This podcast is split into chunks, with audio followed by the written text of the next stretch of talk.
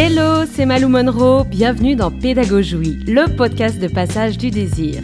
Partage de connaissances, témoignages et discussions, nos invités explorent la sexualité sous tous ses angles.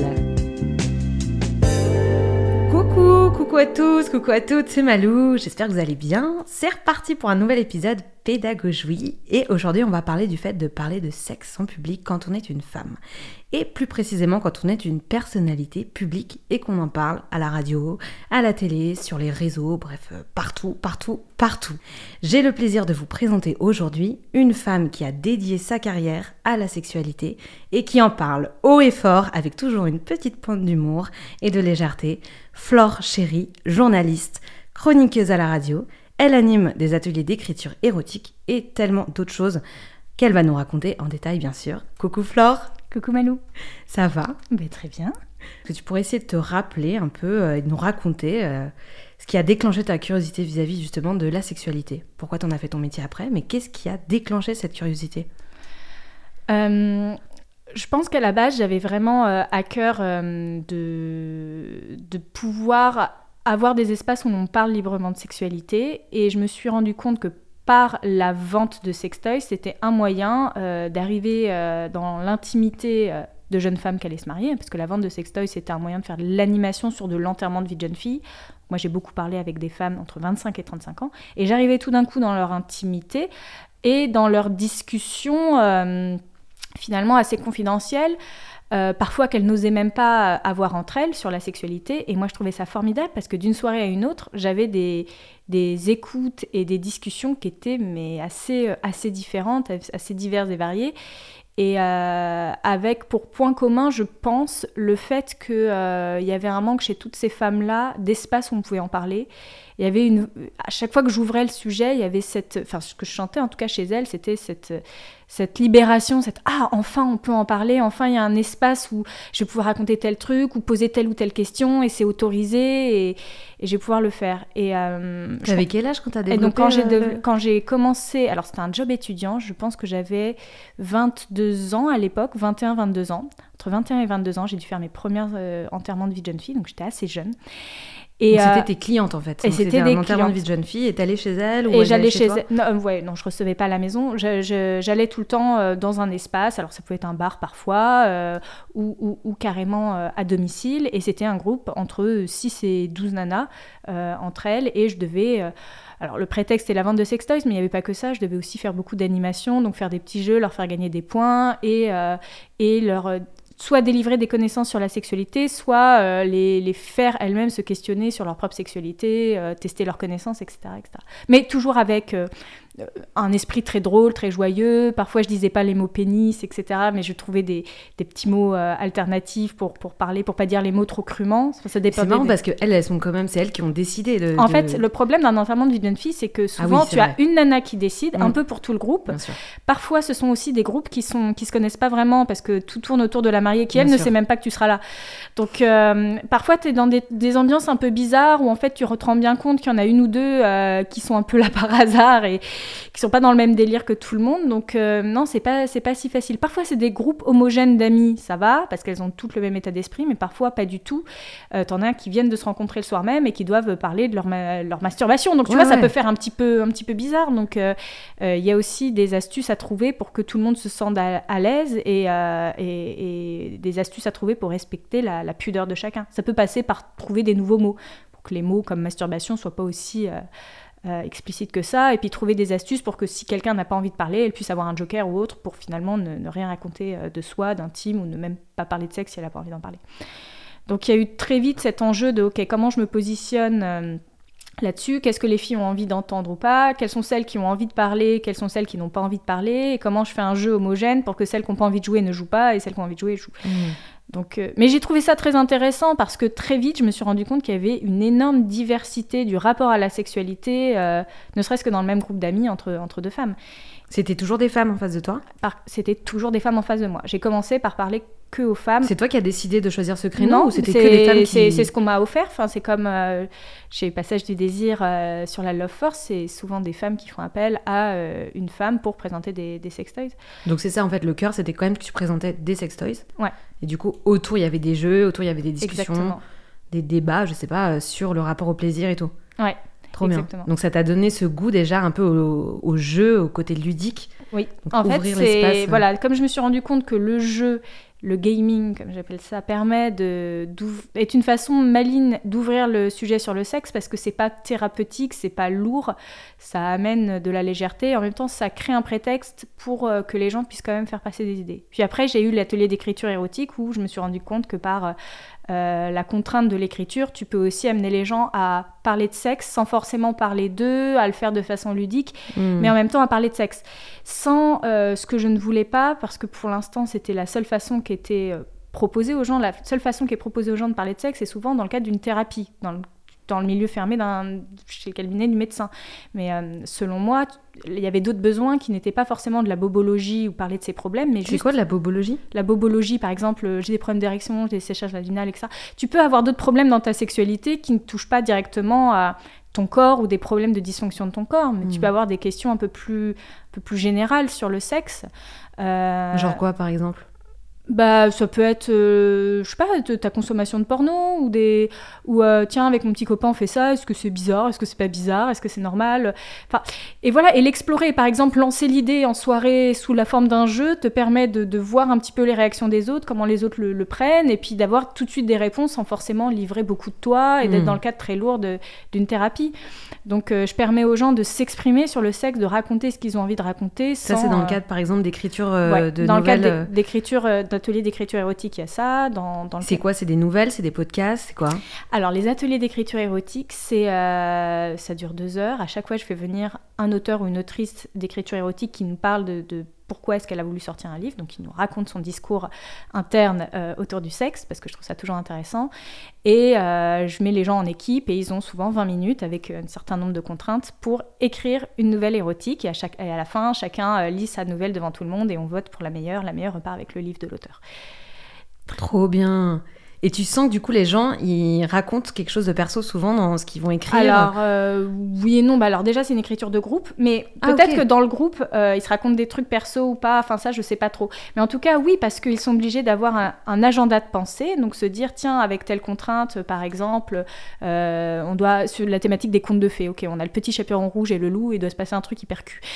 ils vont avoir leur propre univers de pensée qu'ils vont devoir soumettre aux autres et se confronter à d'autres univers de pensée. Tiens sur le conte de fées ou le petit chaperon rouge, à quoi pense cette personne, à quoi moi je vais penser? Peut-être on va penser tout de suite à la virginité, quelqu'un de vierge, etc. Alors que l'autre, pas du tout, la queue de loup. Voilà. Et on va se dire, tiens, c'est marrant euh, que les autres pensent comme ça, que moi je pense comme ci, etc. Donc ils confrontent toutes leurs idées et le but du jeu, c'est de ressortir quelque chose d'efficace en termes de discours pour euh, gagner la nouvelle, donc que ce soit un peu drôle, un peu cul. Euh. Mais ce que je trouve intéressant, c'est que dans leur petit groupe, sous le, truchement, du, par exemple, du conte de fées ou de n'importe quelle autre contrainte, ils mélangent leurs idées entre eux et ils sont obligés de, de, bah, de dire ce qu'ils ont en tête. Hmm.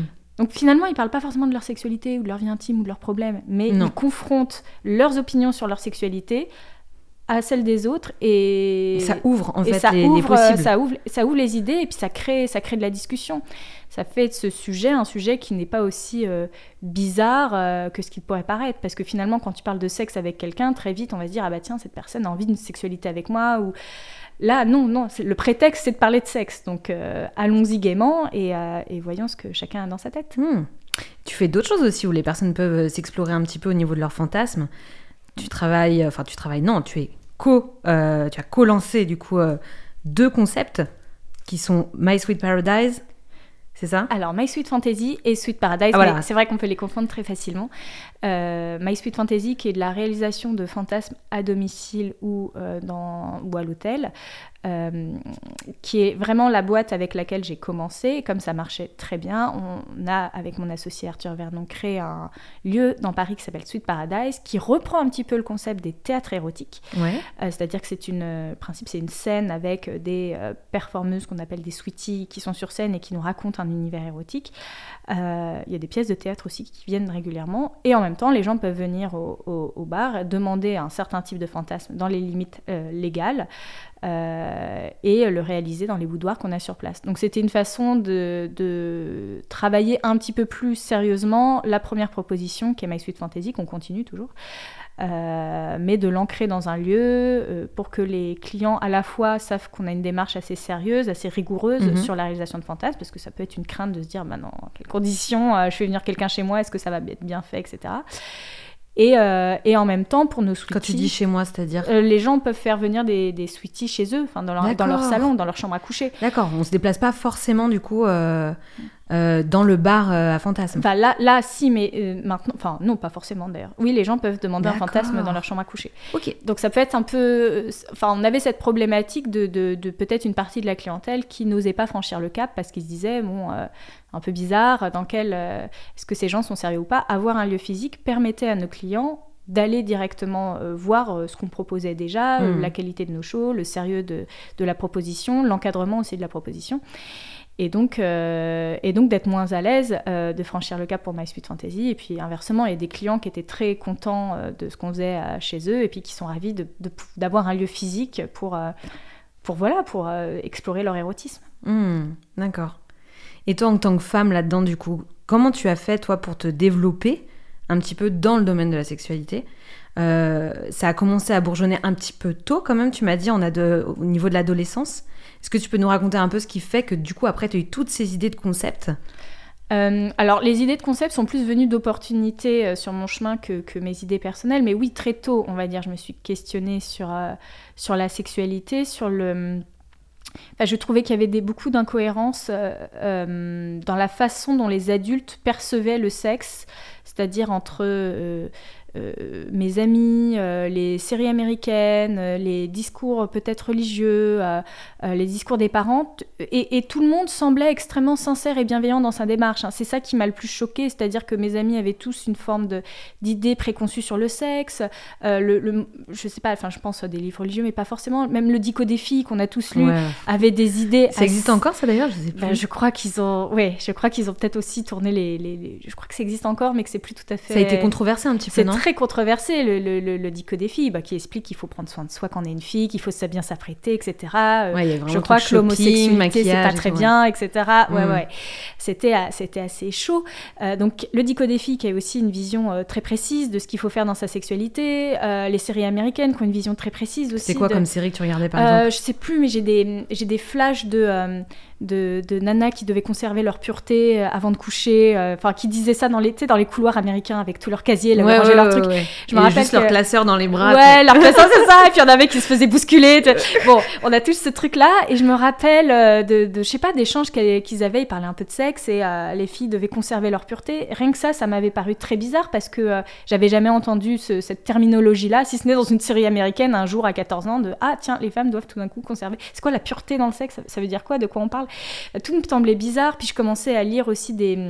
Je pense les premiers livres qui parlaient de sexe, c'était euh, Charles Bukowski, Les contes de la folie ordinaire, euh, qui en parlait de façon très. Très crue. ouais. Et donc, tu vois, et je me dis, mais. Attends, t'avais quel âge quand t'as commencé à lire du Bukowski euh, je, devais avoir 15 ans. C'était le moment où j'avais le droit d'aller à la partie adulte de la bibliothèque municipale. Et, j'ai lu tout ce qui pouvait être lu autour de la sexualité. Il y a eu ça. Il y a eu mon oncle Oswald aussi, qui est un Roald Dahl, ah. où en fait, une nana de se faire ensemencer par euh, Picasso et Einstein, et enfin plein de gens hyper connus. Et donc elle raconte comment elle baise avec ses, Attends, mais elle a fait des, bouquins comme ça, Roald Dahl Non, Roald Dahl, ouais, a fait un bouquin pour adultes qui s'appelle Mon oncle Oswald. Et je m'y attendais pas parce que je me dis, oh, Roald Dahl, chez les adultes, c'est marrant parce que moi, j'ai lu Charlie et la chocolaterie, mais. mais ouais, Mathilda aussi. Et Mathilda, enfin, j'avais ça en tête et puis je le trouve au rayon adulte. Et non, Mon oncle Oswald, euh, c'est très rigolo. Puis ça parle de préservatif, elle garde tout dans sa capote. Enfin, c'est très bizarre. Ah, ok. C'est ouais. quoi? C'est de la fantaisie euh, Enfin, comment on dit? ouais, Fantastique. C'est du fantastique, mais c'est du Roald Dahl. Enfin, c'est un peu. Euh, c'est une sorte de petite fable, mais euh, du coup, qui parle beaucoup de sexe. Et euh, bon, bref, ça, me fait partie, ça fait partie des livres que, que j'ai lus, puis j'ai lu aussi Simone de Beauvoir aussi à cette époque-là, mais euh, ah ouais. le deuxième sexe. Euh, très jeune en fait, à 15 ans, tu as Ouais, je me rappelle, c'était une très bonne amie à moi qui m'avait refilé le bouquin un peu sous le manteau. Ça, ça va t'intéresser, toi qui t'intéresses beaucoup au sujet sexe, relations hommes-femmes, mais déjà à cette époque. Donc tu avais quand même des amis autour de toi qui, étaient, qui s'intéressaient aussi à ce sujet Ouais, certaines, mais pas toutes, tu vois, et c'est ça qui me questionnait aussi, c'est pourquoi est-ce qu'il il y a une telle diversité de, réactions euh, au sein même de mon groupe d'amis, entre celles qui veulent absolument pas en parler, celles qui n'ont aucun problème à en parler, mm. celles celles qui se questionnent aussi sur le sujet. Celles qui ont les réponses à tout. Ouais, enfin, il y, en avait pas trop. Qui sont avancées un peu, ouais, non Moi, il y en a qui m'avaient choqué, qui me sortaient des trucs. Je me disais, mais comment tu sais ça à 8 ans ah oui, à 8 ans. bon, on va dire que mes premiers questionnements, c'était plutôt par rapport au lycée. Avant, les, les gens étaient plutôt euh, pudiques euh, là-dessus. Mais euh, ouais, en fait, ce qui m'a toujours intéressé, c'est que les gens avaient vraiment des idées parfois diamétralement opposées ou des réactions émotionnelles très opposées sur un même sujet qui était le sexe. Et je me suis dit, je ne connais pas d'autres sujets de conversation qui puissent à ce point-là rendre les gens si différents. Un peu la bouffe, bon, euh, ouais, la politique, mais bon, finalement, les gens euh, veulent toujours se mettre dans le camp du bien. Enfin, quand même une homogénéité de pensée. Hmm. Et là-dessus, euh, les gens sont vraiment ah ça c'est pas bien, ah ça c'est génial, ah ça faut faire ça, ah ça faut jamais le faire. Enfin, vraiment avec beaucoup d'injonctions très précises, beaucoup d'émotionnel, beaucoup d'émotionnel tout hmm. d'un coup sur des sujets qui finalement, pour moi, je me dis mais je sais pas ce que c'est le sexe, donc évidemment que je n'ai pas non plus une approche hyper émotionnelle du sujet. Je hmm. suis plutôt dans un truc de découverte. Et ça m'a pas. pas forcément dans un univers euh, familial qui te rendait ça euh, tabou. Euh. Non. C'était pas non plus, on n'en parlait pas. Non, non on n'en parle pas tout le temps, mais, c'était pas, c'était pas un sujet tabou. C'était un sujet.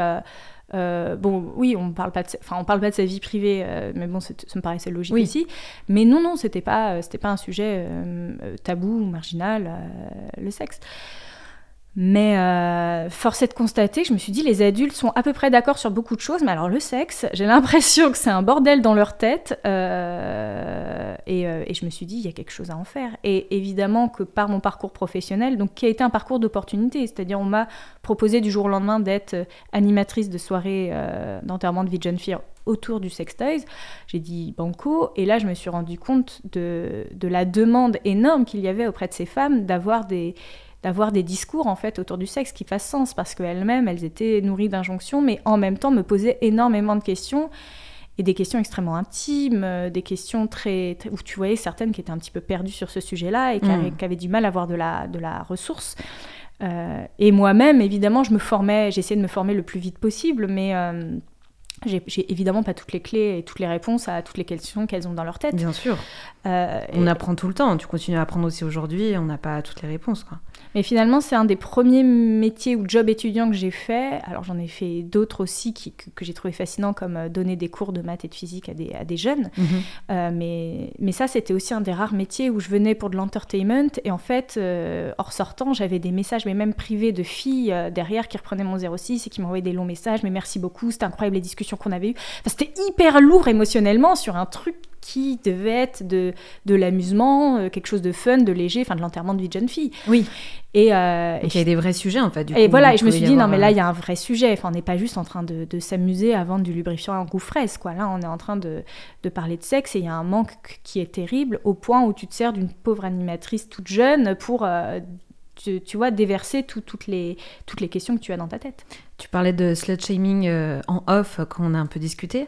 Euh, ça a été aussi un des trucs qui t'a donné envie justement de, de, combattre peut-être un peu ça. C'est quoi exactement le slut shaming? Qu'est-ce que tu as regardé? Qu'est-ce que tu as observé? En fait, moi je pense que la première, euh, une des premières questions que j'ai eues, c'était sur le, le, slut shaming parce que euh, j'avais à la fois l'impression que faire des trucs d'adultes et notamment faire du sexe était perçu comme cool. Or, quand tu le faisais trop tôt, euh, et ça pouvait arriver à certaines filles de, ma classe, euh, elles pouvaient être mal vues ou mal regardées. Je me suis dit, c'est bizarre d'à la fois euh, glorifier le fait d'avoir une sexualité libre et cool, et en mm. même temps mépriser certaines personnes qui le font. Mais alors, si ce mépris s'exerce, c'est sur quelle fille, à partir de quel âge, à partir de quel âge c'est bien, à partir de quel âge c'est pas bien. Enfin, j'avais l'impression que c'était pas du tout clair dans la tête des gens, et donc c'est pas du tout clair quand tu es un enfant. Et puis même, ça me paraissait très bizarre. Euh, de, et puis même de, considérer que l'activité sexuelle, la première, cette fameuse première fois, devait être faite pour un autre critère que la curiosité comme toutes les premières expériences qu'on a dans la vie, la première fois que tu fumes une clope, c'est par curiosité, c'est pas parce que, je sais pas, t'es accro à la cigarette, ou la première fois que tu bois un verre de vin, c'est par curiosité. Euh, donc les premières expériences de ta vie que tu fais pour aller dans le monde des adultes, c'est souvent de la curiosité. Et tout d'un coup, le sexe, non, ça devait être dans un cadre où tu étais très amoureux, où tu devais... Enfin, il y avait tout un truc très bizarre sur cette hmm. fameuse première fois que je trouvais... Euh, un peu à côté de la plaque hein, aussi, en me disant mais ça, prend, ça prend des proportions qui me semblent énormes par rapport à, à ce que c'est. Puis normalement, mm. après, tu fais du sexe régulièrement dans ta vie, donc c'est pas non plus censé être un truc de, fou. C'est comme la première fois que tu bois de l'alcool. Bon, je sais pas, peut-être les gens s'en rappellent, mais bon, euh, pas non plus, euh, tu vois. Et, euh, et, je trouvais ça très bizarre que précisément pour cet acte-là, il y ait à ce point-là toute cette tout ce décorum qui soit, euh, qui soit créé euh, et qu'on inculque aussi aux enfants, de faire ah, fais très attention pour ta première fois, faut que tu sois amoureux, faut que tu sois prête, faut que tu sois ci, faut que tu sois. Et tu te dis mais euh, je l'ai jamais fait, il faut, faut, déjà juste que j'ai envie et que je sois curieuse et puis on verra derrière si j'ai envie de le refaire ou pas. Mais... là du coup il y a de l'avertissement un peu, mais il y a aussi du coup un peu on peut blâmer aussi du mais coup, si la personne elle passe le step. Elle passe le step trop tôt et puis c'est à quel âge? À partir parce que la loi française elle dit 15 ans quand même donc il y a un âge qui est marqué qui, qui, est institutionnalisé mais ça peut paraître trop jeune aux yeux de certains enfin et donc c'est c'est très. Ouais, j'ai trouvé ça très bizarre parce que j'ai trouvé ça très incohérent. Mm. Et donc, euh, souvent, les, conseils de ne fume pas, te drogue pas, bon voilà, c'était des conseils qui sont quand même récurrents et que j'avais bien en tête, qui étaient bien ancrés, travaille bien à l'école et des bonnes notes. tout le monde avait un peu ce. Voilà, j'étais d'accord avec ce discours-là. Mais alors, sur le sexe, c'était vraiment euh, tout et n'importe quoi. Et les discours d'adultes, les injonctions d'adultes ne me semblaient absolument pas cohérentes. Et tu sentais qu'il y avait des incohérences aussi sur les injonctions envers les filles et les injonctions envers les garçons? Ouais, bah voilà, c'est ça. C'est cool pour un mec d'avoir des. Mais peut-être que c'était pas cool pour un mec d'avoir des activités sexuelles. Hein. Moi, je sais pas, je l'ai perçu de cette façon-là. Et en même temps. C'était vu socialement comme cool. vu socialement comme cool. Et en même temps, pour les filles. Euh, et en même temps, non, parce que dans, dans ma classe, il y avait aussi des. J'avais beaucoup, beaucoup d'hommes, de, de, mecs dans ma classe, parce que c'était des... une classe d'internes, bon, avec beaucoup de mecs. Donc on était euh, sous-représentés en tant que filles. surtout dans les classes scientifiques, on était six filles pour, je sais plus, une trentaine de. Peut-être un peu moins de 30 mecs, mais 25 mecs, on va dire. Et euh, il y en avait, comme c'était un internat, qui se masturbaient. Hmm. Et en fait, la masturbation. qui en parlait, quoi. Non, euh, qui se faisait gauler. non, mais, c'était atroce. tu vois, qui se faisait gauler en train de se masturber. C'est le le dire, ils se faisaient gauler. bah, voilà. Euh, en train de se masturber dans leur lit ou dans la douche. Et après, et après on, enfin, les autres garçons se moquaient d'eux dans la classe. Donc ah en fait, l'activité sexuelle était aussi mal perçue. Mais donc j'avais beaucoup de mal à, hmm. à, comprendre. Je me dis, mais en même temps, c'est. Et parfois, en même temps, c'était cool de se masturber. Mais oui. Et donc, je me rappelle des gars, ils en parlaient sur tous les toits, quoi. Ils étaient fiers de, de, de le dire. Il y en a qui étaient fiers, il y en a qui faisaient des concours de masturbation, mm. et il y en a euh, qui se faisaient gauler en train de se masturber, c'était la honte parce qu'ils étaient puceaux ou je sais pas quoi. Mm. Et donc je me suis dit, mais comment sur un même sujet qu'est la masturbation masculine, il y en a à la fois qui puissent mépriser certaines personnes et d'autres se dire, ouais, c'est super cool, je suis un mec. Ça me semblait incohérent. Ok. Voilà. Donc c'est ce qui t'a donné envie de euh, creuser tout ça, mais toujours du coup dans un espace ludique. C'est ça, plus. Euh, ça a été mon angle maintenant, euh, et ça a été ma première opportunité, ça a été de le faire de façon ludique. Je me suis rendu compte qu'il y avait une efficacité à amener le jeu, à se servir du jeu pour avoir des discours autour de la sexualité. Euh, et, donc, euh, et donc oui, je, m'en suis un peu servi euh, tout le temps. Maintenant, je, suis capable de parler de sexualité de façon beaucoup plus sérieuse, parfois de mm. façon très scientifique. C'était comment au début quand tu as commencé à parler de manière publique de sexualité? Tu t'es confronté à des choses, des réflexions, des jugements pas, pas, tant que ça. en fait, la première, alors publique, on va dire, il y a eu un, un vrai moment où euh, le retour en arrière était moins possible, c'est au moment où Femme Actuelle m'a demandé de faire une web série qui s'appelait Les expériences de cerise euh, sur moi qui parlais de sexe publiquement. Bah ouais, ça je l'ai vu sur YouTube. Voilà, ça c'était ma première apparition publique. Avant j'avais juste un compte Facebook, mais je mettais pas mon visage, je m'associais pas à la sexualité. J'étais en enterrement de vie de jeune fille, mais finalement je n'étais pas, je n'associais pas ma tête au fait de parler de sexe. Euh, là, c'est la première fois où je devais le faire. Et la personne qui était en charge euh, de la réalisation de cette web série m'a dit attention Flore, potentiellement si tu fais ça, bah, tu associes vraiment ton image à la sexualité. Donc ça, ça va devenir un, job. Qu'est-ce que t'as ressenti quoi du coup quand t'as dit ça? Euh, Bah euh, j'ai réfléchi et puis après je l'ai fait parce que j'avais envie de le faire et et alors, c'était très machinal de le faire parce que quand j'ai commencé à le faire, c'était en 2013, mais on se rend pas compte, mais il n'y avait pas tant de chaînes YouTube qui parlaient de sexe de ce que ça, il n'y avait pas de compte Instagram qui parlait de sexe.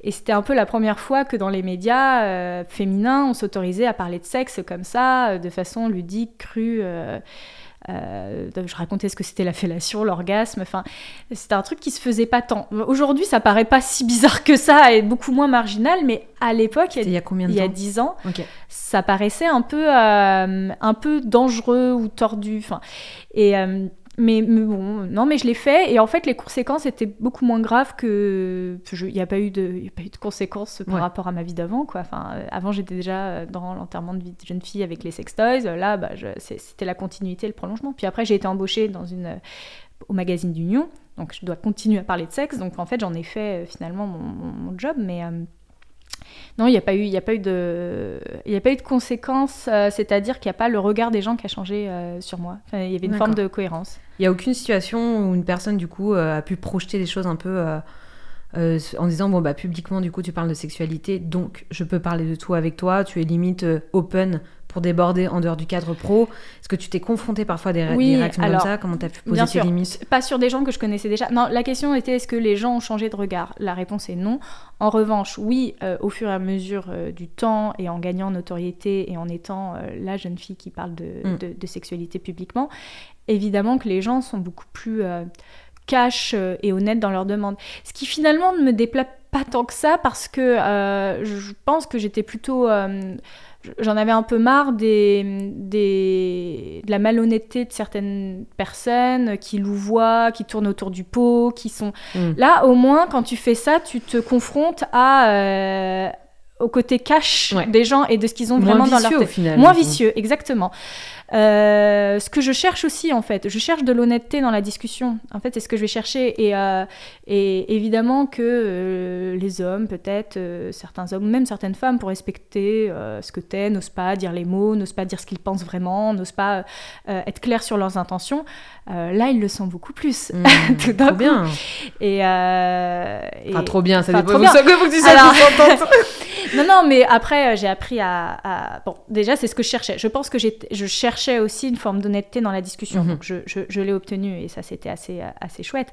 Maintenant, oui, je pense que par rapport à une autre femme, on peut projeter plus facilement sur moi le fait que j'ai euh, bah, j'ai peut-être une ouverture à, la sexualité. Mais ce qui est vrai, je, suis peut-être plus ouverte euh, à écouter la parole, à accueillir la parole sur le sexe que, que d'autres personnes.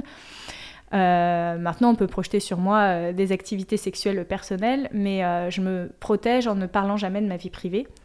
Euh, c'est même, c'est pas juste une protection aussi, c'est que dans mon, dans mon positionnement qui est celui de journaliste, le problème de parler de sa vie privée, c'est aussi prendre parti. Par exemple, si je dis demain que je suis polyamoureuse, euh, on va considérer que je fais la hmm. promotion du polyamour. Si demain euh, je dis, et même si je dis que je suis hétérosexuelle, on va se dire ah bah très bien, quelle légitimité elle a à parler de la communauté LGBT ou de hmm. savoir ce que c'est d'être lesbienne, etc.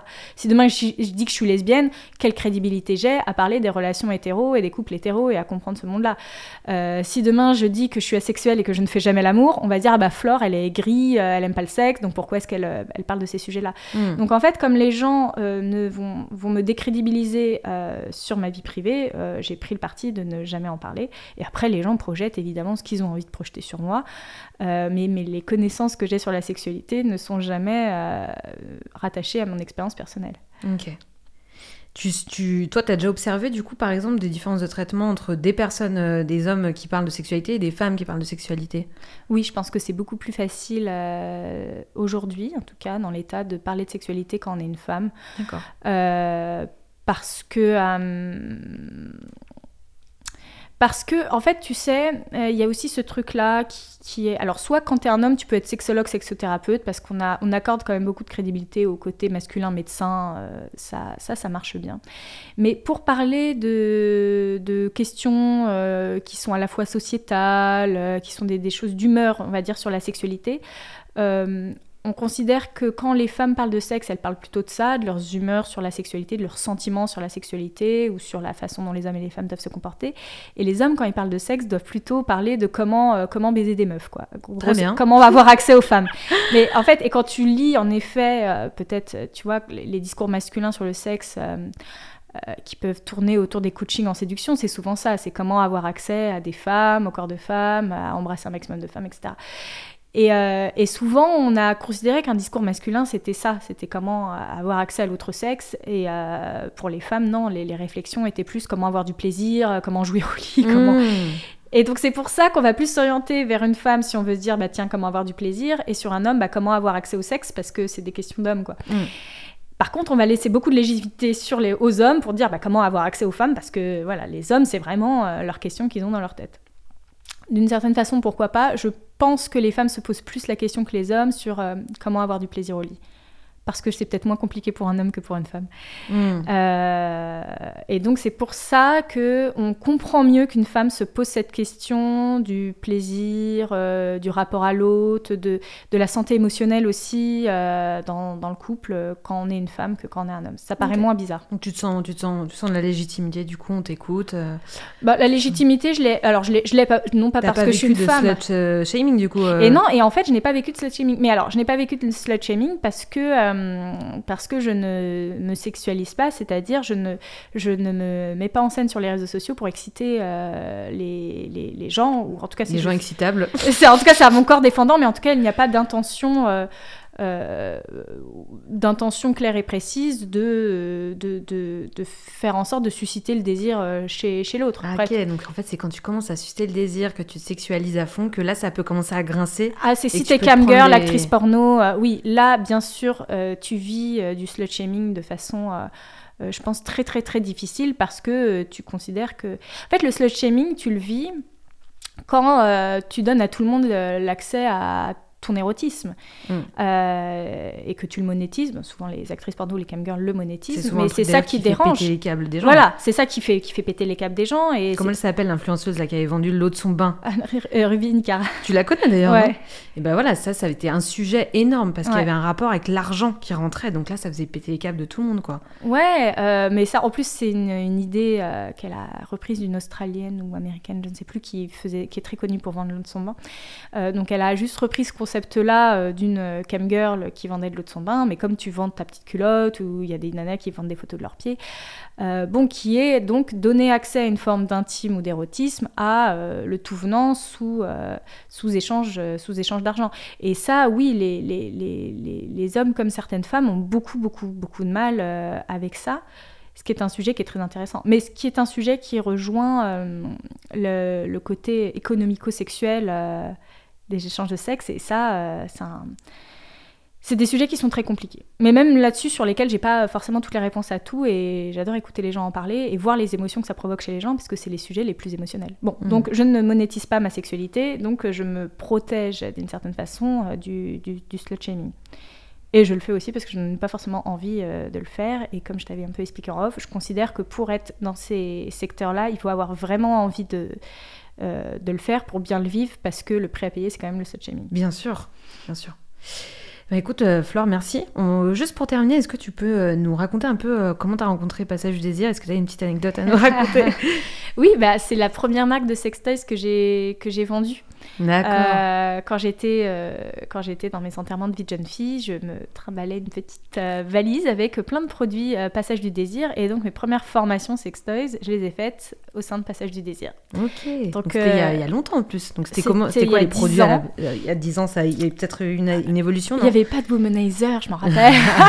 j'étais avec mon rabbit rose. je me rappelle des œufs qui marchaient trop bien. Les œufs vibrants? C'était tu sais les œufs tanga, la de masturbation ça marchait bien. Et il y avait des boules de geisha. Oui, il y avait les œufs vibrants aussi, mais ça, j'avais plus de mal à les vendre. Je me rappelle que je vendais très bien les rabbits, euh, les œufs de masturbation, les gaines, en fait c'est des gaines de ah, masturbation pour les, euh, pour les, hommes, mais euh, la texture était tellement drôle et le prix était hyper abordable que j'en vendais beaucoup. et, et, ouais, les boules de geisha aussi que j'ai très très bien vendu, les Lula Beats, je crois, de Lelo, mmh. qui, marchaient, qui marchaient très très bien. Euh... Mais c'est Patrick. Patrick, tu l'as rencontré comment, du coup, le fondateur de Passage du Désir C'était à cette époque-là? Ouais, à cette époque-là. J'étais employée par une autre entreprise, mais on travaillait vraiment main dans la main avec Passage du Désir, avec Patrick. Et donc, lui, il m'a vu. Lui aussi, il a, démarré, il a démarré tout seul. Il vendait. Euh, ouais. Il vendait ses toys euh, tout seul. Ouais, euh. je sais, mais on était. Ouais, il se lançait. Enfin, il se lançait. Lui, il était peut-être dans le secteur depuis 2004, je crois. Donc, 5... ça faisait 5-6 ans qu'il était, même un peu plus, qu'il était déjà dedans. Euh, et, moi, je l'ai rencontré, mais c'était euh, il y a dix ans, c'était pas Passage du Désir, c'était pas la marque que c'est devenu euh, aujourd'hui. Enfin, il a fait un chemin incroyable. Mm. Trop cool. Bah, merci Flore, merci d'avoir partagé ce moment. Merci à toi. Oui, oui, ça va très bien. Et merci à toutes nos, toutes nos auditrices, tous nos auditeurs d'être là, de nous écouter encore, épisode après épisode. C'est conçu par Passage du Désir, l'enseigne dédiée au développement durable du couple et animée par moi-même, Malou Manro. Vous pouvez nous retrouver en boutique, sur internet, mais aussi sur Insta, où nous sommes à l'écoute de vos suggestions pour les futurs épisodes. Et bien sûr, n'hésitez pas à vous abonner. À très vite pour d'autres épisodes du podcast Pédagogie qui seront publiés, publiés deux fois par mois. Merci Flore. Merci à toi.